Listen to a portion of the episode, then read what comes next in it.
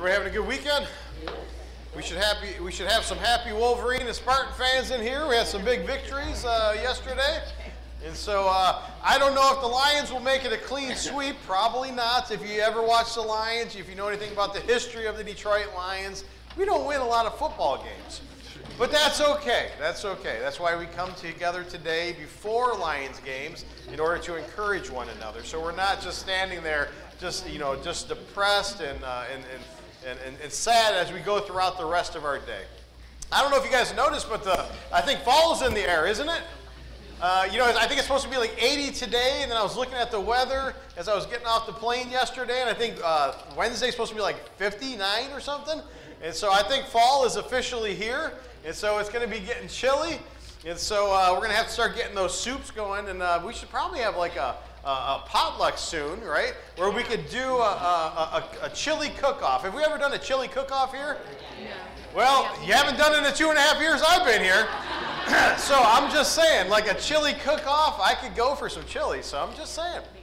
And uh, so let, us open our Bibles this morning as we continue on in our uh, series of Second Peter. We're going to be in 2 Peter chapter 2. 2 Peter, uh, I'm sorry, yeah, chapter 2. We're going to get started uh, at the beginning of this chapter. If you remember uh, the last couple of weeks as we started to go throughout uh, 2 Peter in the series of sermons, and we looked at the inspiration of God, we've looked at the importance of, uh, of eyewitness testimony and why that is so very important.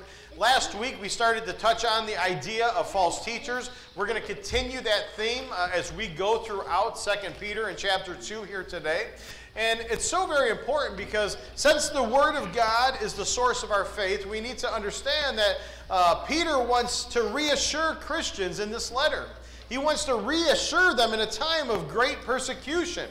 Uh, he wants to uh, assure them in a time of, of, of false teaching and falling away uh, this was the time that when uh, Nero was about to start his, uh, his persecution of the church, which he started in about 65 AD. We know that uh, before uh, Roman persecution, we know that there was the Jewish persecution. We know that the Jews persecuted those who were converting to Christianity, especially for the first 10 years of the church we realize and know when you study out history that those first 10 years it was Jews that were converting, uh, um, persecuting the church because it was the church went first out to the Jews. And then that first 10 years, they had a lot of their family members and friends who converted to Christianity. And so you had people had to leave their homes and leave their villages uh, because they were disowned by their family, because they thought they were forsaking the God that they worshiped. And so when we look at 2 Peter, 2 Peter is a letter of inspiration to encourage us to know that there's hope, to know that we should stay the course no matter the persecution.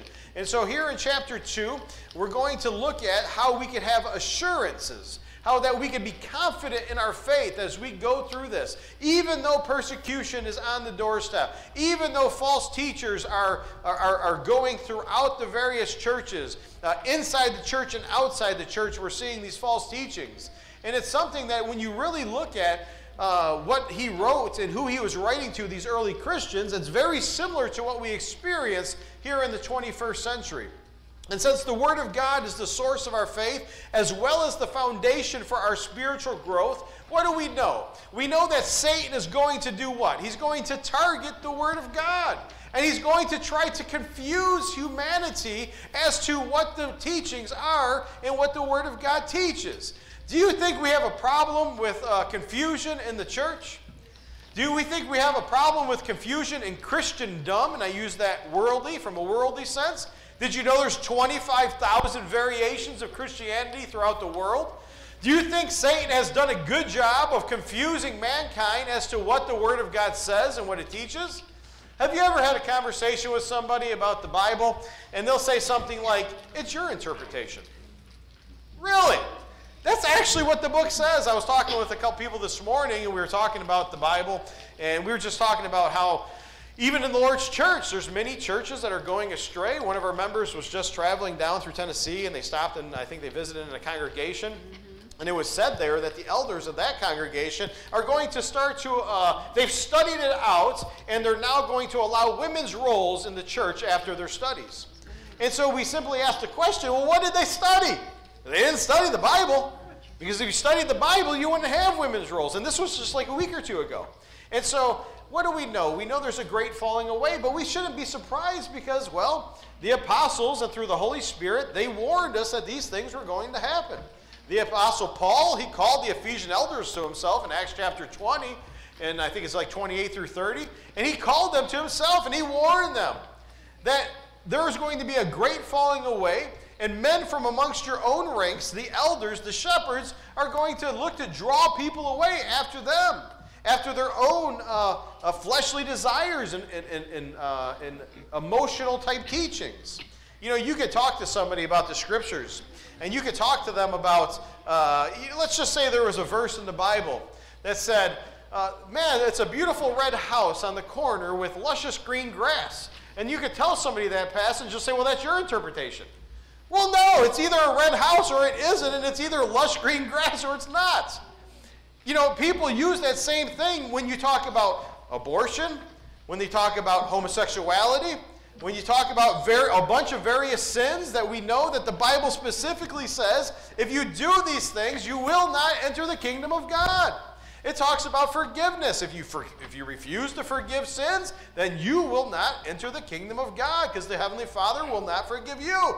But you talk to these people about these black and white teachings, and they'll say, that's, no, that's your interpretation. No, that's actually what the book says. It's not an interpretation. And so we have to understand that, brethren, we need to stand up for the faith. We need to stand up for the truth, the Word of God. The Bible says, do not add to or take away. There's like a dozen passages between the Old and New Testament that teach about these things. And so one of Satan's attacks that he's going to use against the church, against the church, is to implant or embed false teachers within the body of Christ. And brethren, he's done that. And he's done that for 2,000 years. And that's why when we study out the scriptures, every book of the, uh, of the New Testament outside of the Gospels is warning against false teachers. And so Paul or Peter is writing this letter, 2 Peter, to encourage them to stay the course, to let them know that they can be reassured of the things that they have been taught, that they, they, have, they can have confidence in the basis of their faith, and they can have uh, confidence in their spiritual growth based on the Word of God if they stay true to the Holy Scriptures. So as we think about that in that opening, uh, really monologue, if you will, if you uh, turn your, oh, let's get this going. If you turn your Bibles now to 2 Peter chapter 2, let's get started in uh, verses 1 through 3 this morning. This was the, uh, the scripture reading that Randy read this morning, but I want to go over it again because we need to dive in and look at this a little deeper. It says in verse 1 But false prophets also arose among who? The people, Christians, the church, just as there will also be false teachers among you I actually I, mis- I misrepresented that. When you look at verse 1, it says, But false prophets also arose among the people. That was talking about the Old Testament, it was talking about the fathers. And then it goes on, just as there will also be false teachers among you, among the church, among Christian leaders who will secretly introduce destructive heresies, even denying the master who bought them, bringing swift destruction, bringing swift destruction upon themselves and many will follow their sensuality. And because of them, the way of truth will be maligned. And in their greed, they will exploit you with false words. Their judgment from long ago is not idle, and their destruction is not asleep. Brethren, you look at 2 Peter chapter 2. You look at these first three verses, and what do we see here?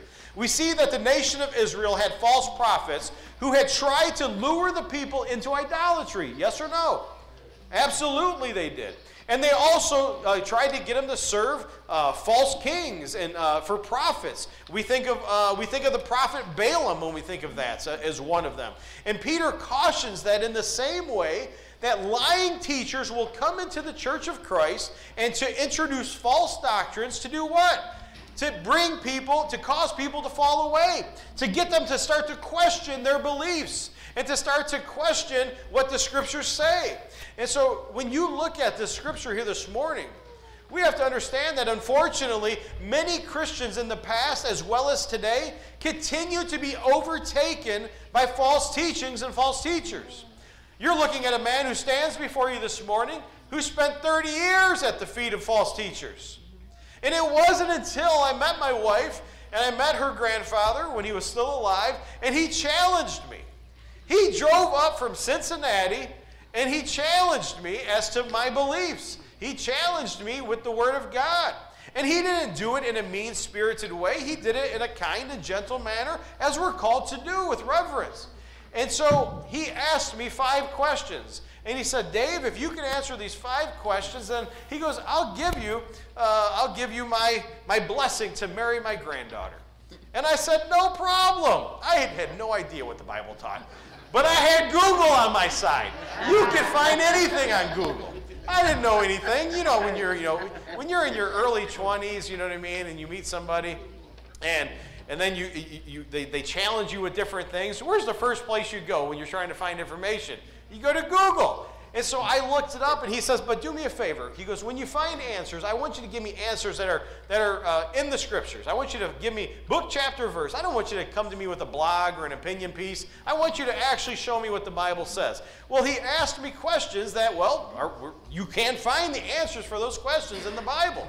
And so that started me on a journey because it, it set up red flags like I would hope it would do for anybody. Why aren't there answers to these questions? Well, because I sat at the feet of teachers for a long time, uh, two thirds of my life. They actually made up man made rules.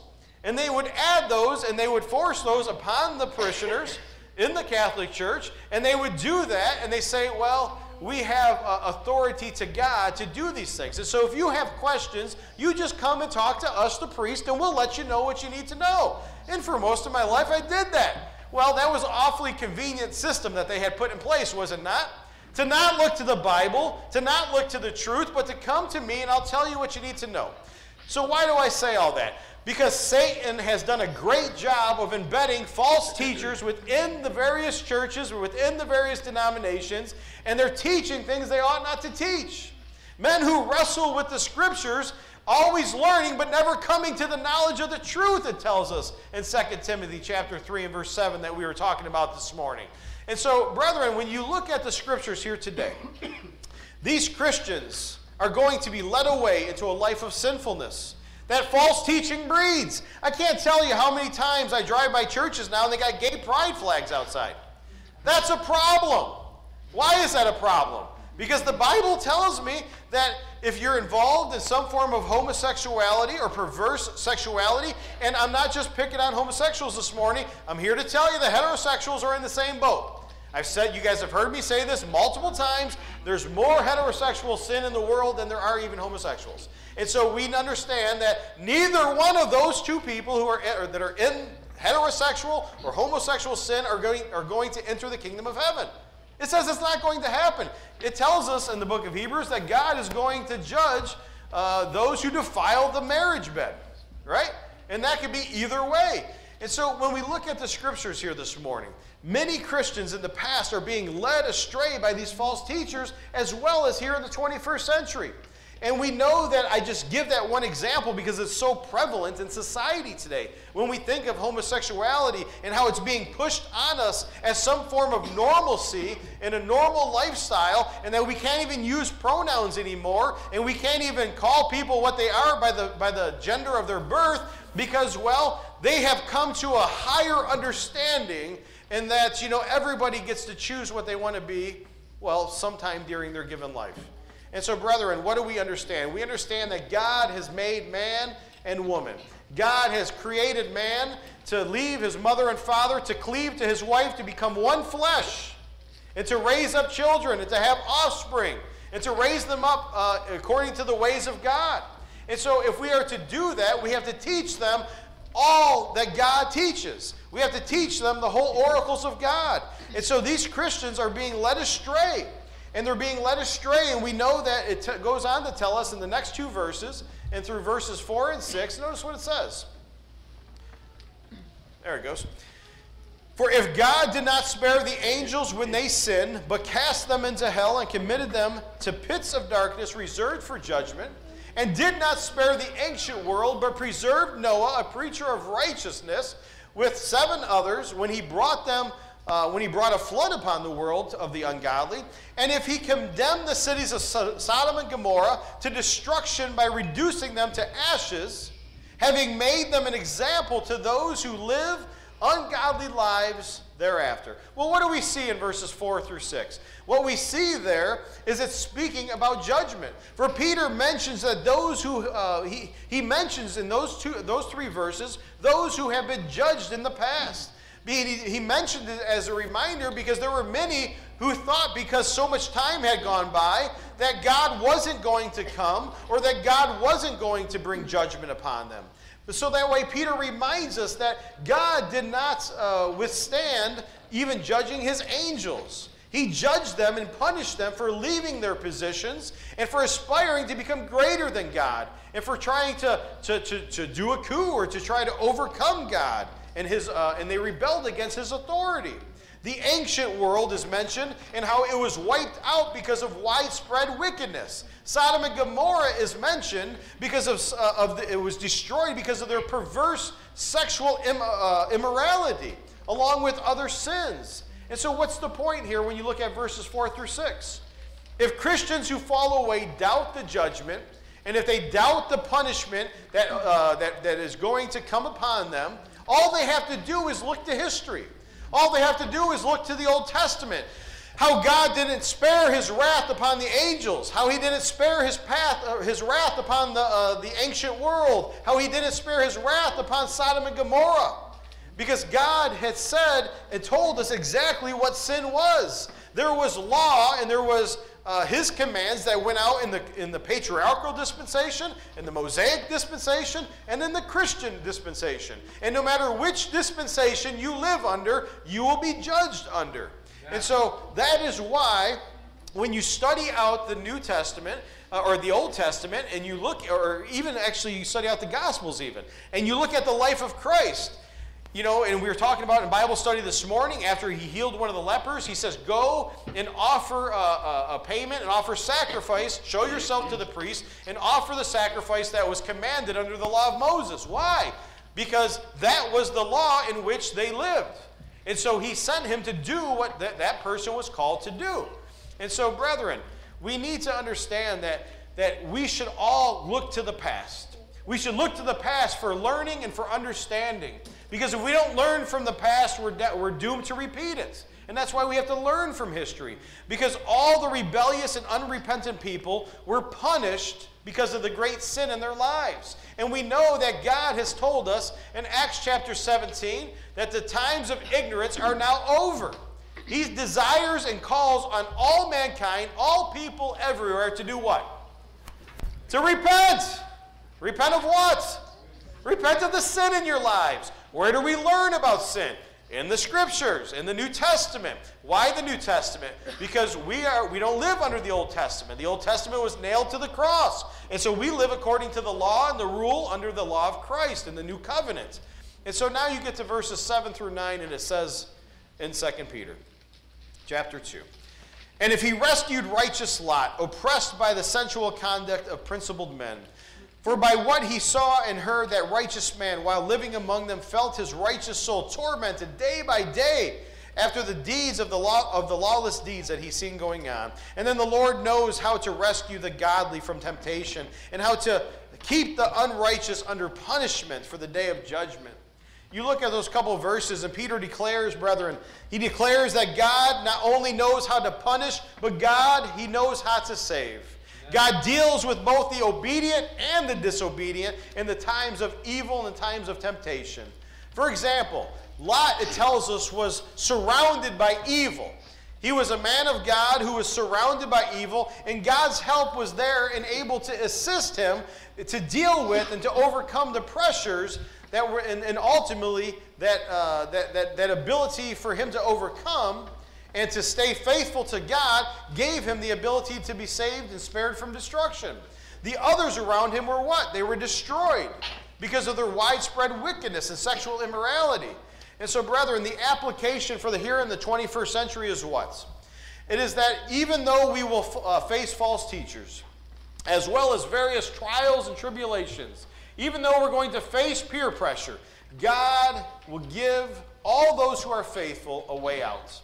He will give them a way of escape. The same God who has the power to punish the evil ones is the same one who has the power to sustain us all who are faithful, has the power to sustain us and give us the ability to overcome any temptation and peer pressure that we face. But it all begins and ends in the Word of God. It begins and ends in understanding what the Scriptures teach. And that's just like when Jesus was tempted, and we were looking at, uh, and two weeks ago, we were looking at Luke chapter 4 in our Sunday morning Bible study. What do we see? Well, we see that Jesus was uh, taken into the wilderness in temptation. And when he was taken into the wilderness, he was tempted by the devil. And what did he do? He rebuked him with Scripture all three times. And so when temptation and peer pressure come into our lives, and it's going to happen, and if it hasn't happened already, be on the lookout, it's coming.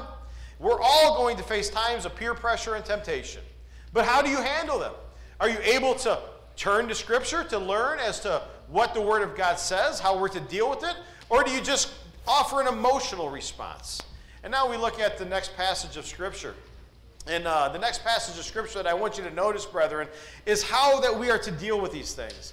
Don't forget that God has already told us in chapter 1, it's on the screen behind me in verse 5 through 7, how we're to deal with this. He says, Now, for this reason also, he goes, I want you to apply all diligence. And in your faith, I want you to supply moral excellence. And moral excellence, knowledge. And knowledge, self control. And self control, perseverance. And perseverance, godliness. And brotherly kindness, love. Brethren, we need to understand that when we, we need to make sure that when we practice our spiritual discipline, that we develop a, a, a deeper, stronger faith. When we practice our faith and when we put the teachings of God into practice, we become more discerned, more understanding of what the scriptures teach. And so now, when we look at the, the next half of this letter, or the next half of this chapter, and we get to uh, verses 10 through 22, Peter's going to finish this chapter with a long description of the character, the action, the attitudes of who? Of false teachers. That has, that has and will continue to plague uh, God's church until Jesus returns. Notice what it says now in verse 10 and 11. And especially those who indulge the flesh in its corrupt desires and despise authority, daring, self willed, they do not tremble when they face, uh, re- when they revile angelic majesties. Uh, whereas angels who are greater in might and power do not bring a reviling judgment against them before the Lord. Brethren, you look at those couple verses, what do we notice? Christians who fall away who fall away along with their false teachers are sensual, meaning they're carnal in nature. Well, what do we mean by carnal in nature? We simply mean that they're worldly. And so they hate authority, whether it's human authority or spiritual authority. Do you think we have a problem with that today in society? Do you think we have a problem with that in the church today? Are there individuals who are falling away from the teachings of the, of the church, falling away from the teachings of God, who, who despise authority, whether it's human or spiritual? Brethren, that is something that is so widespread, but it's nothing new to us. As Solomon would say in Ecclesiastes, there's nothing new under the sun. And the things that we face here today are the same things that were happening in the early church 2,000 years ago. And they teach falsely, brethren. The, we understand that these false teachers are teaching, uh, uh, they're perverting the Word of God, and they ridicule spiritual things. And there's so many people who are not willing to give in to obedience, that are not willing to submit. We have people in the church who still struggle and refuse to submit to their spouses, even though that's biblical. We have people in the church who still refuse to submit to the shepherds, the elders of the church, even though that's biblical. Why? Because they despise authority. They want their voice to be heard. They don't want to be in submission to anybody, whether it's spiritual or physical. And so, brethren, we need to make sure that when we look at Peter's teachings here in the second chapter, that we understand that Peter says that the angels who could destroy these people in an instant didn't utter a word against them. Why? Because they know the judgment belongs to the Lord. But what we can do is that we don't pronounce judgment onto anybody's eternal destination, but I absolutely could judge the fruit in your life. Do you got good fruit? Are you producing good fruit or bad fruit? And if you're producing bad fruit, I could judge that bad fruit. Who gives me that authority? God. Because he tells us that we're to judge with righteous judgment. Judge what? Judge the fruit that comes from your life, whether well lived or not so well lived. God says when you stand before me in judgment, you're going to give an account, whether good or whether bad, based on the deeds in your life, based on the life that you lived and the things that you did. And then you get to verses 12 through 14, and he tells us, But these things, brethren, like unreasoning animals, but these, like unreasoning animals, born as creatures of instinct, to be captured and killed, reviling where they have no knowledge, will in the destruction of those creatures also be destroyed. He's talking about the false teachers. Suffering wrong as the wages of doing wrong. They count it a pleasure to party in the daytime, and they are stains and blemishes, delighting in their deceptions as they party with you. Having eyes full of adultery, they never cease from sin, enticing unstable souls, having a heart trained in greed, accursed children. You look at verses uh, 12 through 14 there, and Peter is telling us that these people are not confused. They know what they're doing, and they enjoy it. The people who are telling people that it's okay to live homosexual lifestyles, and they're creating churches, and they're welcoming everybody in under the umbrella of emotionalism, brethren, they know the truth, but they don't care. The Catholics know that they made thousands of rules that are outside of the Word of God, but they don't care. Why? Because they are false teachers. And God tells us that false teachers were going to enter into the church from the infancy of the church all the way through its history. But we know, brethren, that God is going to allow those who continue on in the faith Continue to remain faithful. They're going to hear, Well done, my good and faithful servant. They're going to receive a crown of life. And so, what do we see, brethren? We understand that when you look at the false teachings that are so prevalent in society, these individuals have had people call them on their false teachings, but they'll turn around and they'll say something like I said in the beginning, well, that's your interpretation. No, it's not an interpretation. It's literally what the book says. Did you know there's like a half a dozen passages in the New and in the Old Testament that talk about not adding to and not taking away from the Word of God? Well, where do they find justification to add to the Word and take away from the Word when God says that if you do so, you'll be rebuked and you'll be found a liar? And there's no liars who are going to heaven. It tells us that plainly in Scripture. That all liars and murderers and the sexually immoral will not enter the kingdom of God along with many other individuals. Brethren, we look at these uh, passages of Scripture, and we know that these false teachers, along with all of their disciples, are doing what? They're preying on and seducing unstable, immature Christians. And when I say immature Christians, I'm talking about new Christians. Those who are babes in Christ. They're immature because they, they just don't know what they don't know yet. And so they're hearing these people who speak elegantly have you ever watched any of these, uh, uh, these teachers on TV, these preachers on TV? Some of them, man, they're good speakers. They're very interesting. They, they speak well, they, they talk well, but you know what they don't do? Preach the truth. Joel Osteen's a great life coach. He don't speak any truth, but he'll encourage you till you're blue in the face. But he's a, he's a teacher of wrath. He's a teacher of condemnation. And the people that sit at his feet, if they don't turn away from, from those false teachings, and if they don't turn to God and they don't repent, they're in danger and their souls are in danger. And so it's, it's, it's up to people like us to take the truth out into the world, to let our friends and family knows that they're in danger, that there's a better way, and that what they're doing is, is, is against the edicts of God, is against the commands of God. And so, brothers and sisters, Peter compares these false teachers and their students, their disciples, he compares them to scabs. He compares them to blemishes in the following passage we just looked at, and the, uh, versus those who follow the truth. And so, their constant motivation is sin. They know what they're doing and they do it anyways. And then you get to verse 15 and 16. And in verse 15 and 16, it says this. And my clicker's not working. Jim, hit the next slide for me. Thank you. And it says in verse 15 and 16, Forsaking the right way, they have gone astray, having followed the way of Balaam, uh, Balaam the son of Beor, who loved the wages of unrighteousness, but he received a rebuke from his own transgression. For a mute donkey, speaking with the voice of a man, restrained the madness of, of this once prophet. And Peter compares false teachings. When you look at those two verses, he compares those false teachings and their followers to the prophet who was enticed by what? By money. He allowed greed and covetousness to overtake him. So much so that he looked to destroy the people of God in the Old Testament. And it was Balaam's greed, brethren, that overcame him on another occasion, and he died a miserable death, it tells us in Numbers chapter 31. But then you look at verses 17 through 19 as we get to the closer to the end of this lesson.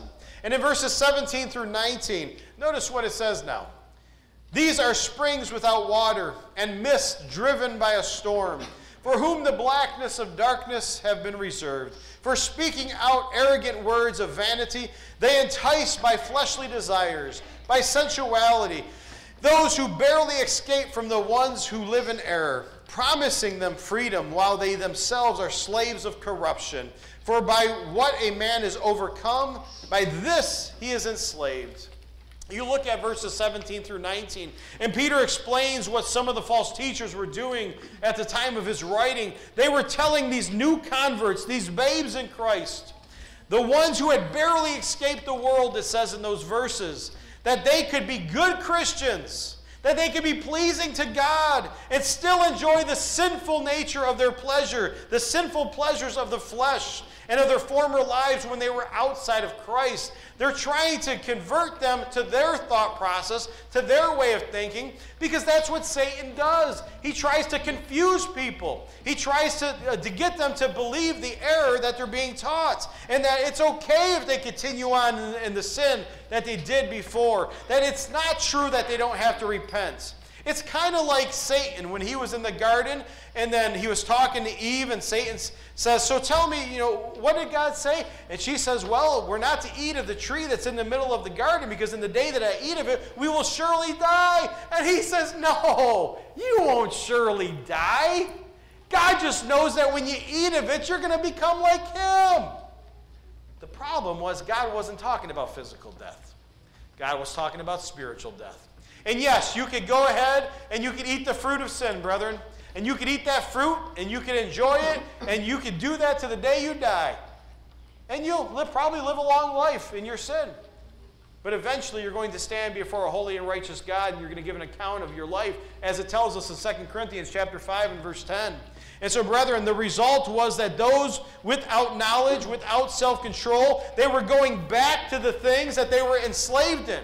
They were listening to these false teachers, and they were uh, those who had been rescued by the teachings of Christ were then going back into the world and living lives that were uh, uh, that were a dishonor to God, living lives that spit on the covenant and on the sacrifice of Jesus Christ.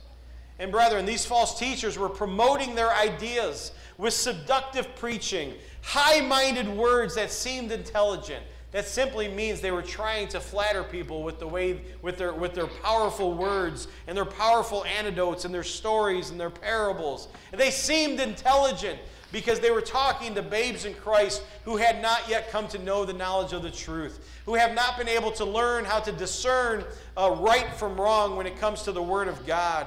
And these false teachers were promoting a false sense of freedom. And in fact, the idea that they could have their cake and eat it too. You know, I was talking to people in my past and, and here just not too long ago, and I can't tell you how many times I've talked to somebody about various teachings of various churches, and they wanted their cake and eat it too. And, they, and we talked about abortion, we talked about sexual immorality, we talked about so many different things. And they say, well, if that's what your God teaches, then he's not my God. If that's what your God teaches, then, then I don't want him to be my God. But even though I could show you scripture and I can back up what I say with the Word of God, you don't want to hear it. Why?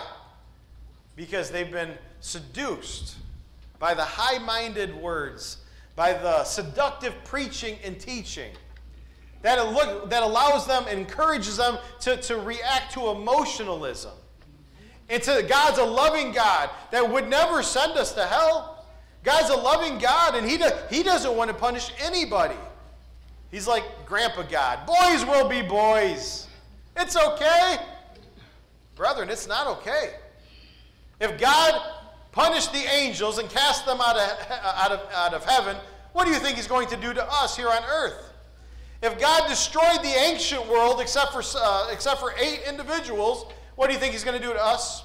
If God destroyed Sodom and Gomorrah because of the great perverse uh, sexual immorality that was taking place along with other sins, what do you think He's going to do to us who refuse to repent? Brethren, we need to understand that sin does not set a man free, sin keeps us in bondage. Amen. Have you ever known anybody that struggles with drugs or alcohol? Have you ever met anybody or know somebody who struggles with pornography, violence, greed, covetousness, selfishness, sexual immorality? You know anybody who struggles with any of those things? Do they feel set free or do they feel like they're in bondage to their sin? I want you to look at this last passage of Scripture as we get ready to close this lesson down. Thank you, Jim. When we look at this last passage of Scripture, it sets, it, it sets, the, it sets the tone for this lesson. And I want you to see, because if you've ever had a dog and you've seen your dog do this, then it's a vivid image. Notice what it says that you're like if you reject the Word of God, you turn away from God, and you go back to living a life of sin. 2 Peter chapter 2, we end with 20, 20 through 22. For if after they have if after they have escaped, who's they? Christians. For if after Christians have escaped the defilements of the world by the knowledge of the Lord and Savior Jesus Christ, and they are again entangled in them and are overcome, the last state has become worse for them than the first. For it would be better for them to not have known the way of righteousness than to have known it, to turn away from the holy commandment that was handed on to them. It has happened to them according to the true proverb A dog returns to eat to its own vomit, and a sow after washing returns to wallowing in the mire. Brothers and sisters, that is a visual, if you've ever seen that, that is disgusting. And God says through the Holy Spirit, Peter says through the Holy Spirit, that that's what Christians are like to God. You remember in the, in the, third chapter of Revelation when it was talking about those who were hot or those who were cold? He says, I wish you were hot for me, or I wish you were cold, meaning I wish you would just flat out reject me. He says, but because you're lukewarm, you make me sick. And essentially, he says, I will spit you out of my mouth. He says, You make me want to vomit. That's what Jesus is saying. That's what the Holy Spirit is saying through John the Apostle in Revelation chapter 3. And so you look at the closing of this letter, you look at his warning. Peter points to these false teachers and reveals that they will be punished. They will be punished along with those who allow themselves to be seduced by sin, be seduced by false teachers, and by not standing up for the Word of God or adhering to the Word of God, but allowing themselves to easily be led astray.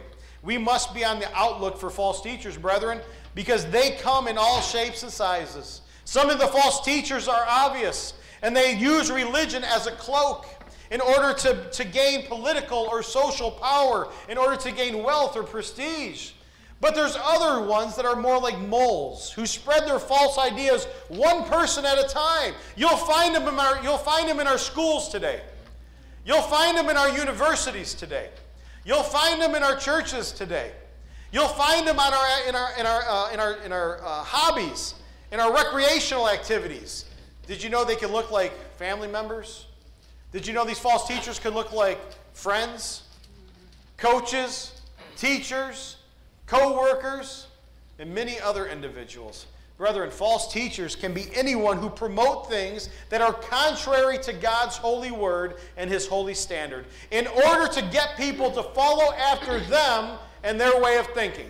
No matter if it goes against the word of God or not, they are all false teachers in the sight of God.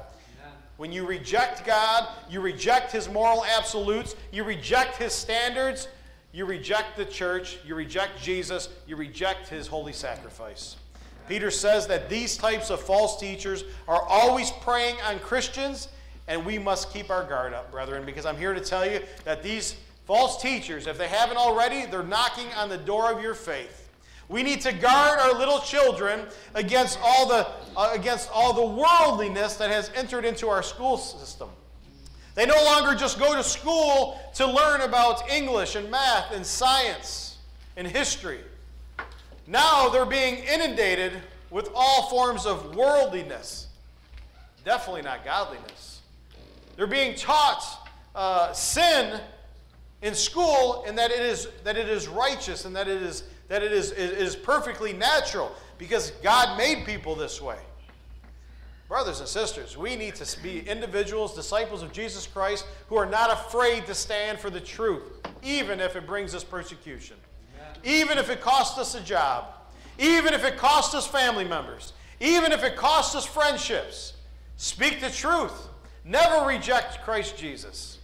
And as I was reading on the plane yesterday, as I was coming back from Tennessee, and I was uh, reading about church history, and I was uh, they, they, were talking about uh, some of the martyrs, and when they were talking about Polycarp, and it was at the end of his life, he says, "For 80 and six years, I have been blessed by the man that you are uh, that you are encouraging me to curse. You want me to curse the man who has blessed me and taken care of me and provided for me for 86 years?" He says, "I'd rather go. I'd rather go to my death." than ever curse or reject my Christ Jesus and reject the sacrifice that he made on my behalf and the behalf of all mankind, and they burn him at the stake. Brothers and sisters, we need to not be afraid to stand up for the truth, and we must never be afraid uh, for speaking out the truth in fear of retaliation or persecution. Yeah. If you're hearing this message this morning and you need the prayers of the church, let us pray for you. Let us know how we can pray for you. Come forward this morning. The shepherds will be up here this morning. I'll be up here. We'll pray for you and we'll help you in any way that we can. If you're here this morning and you've been away from the church for a while and you wish to, to be restored to the church, you could do that. You know that you haven't been living a lifestyle that is uh, God centered and God first, then come forward and ask for forgiveness. God will, we, the elders will restore you to the church and God will forgive you. If you're here this morning and you are not a child of God and you wish to become a child of God, you wish to be baptized for the remission of your sins, you could do that this morning. You receive the gift of the Holy Spirit, and God Himself will add you to the kingdom. Come forward as we stand and sing the song of invitation.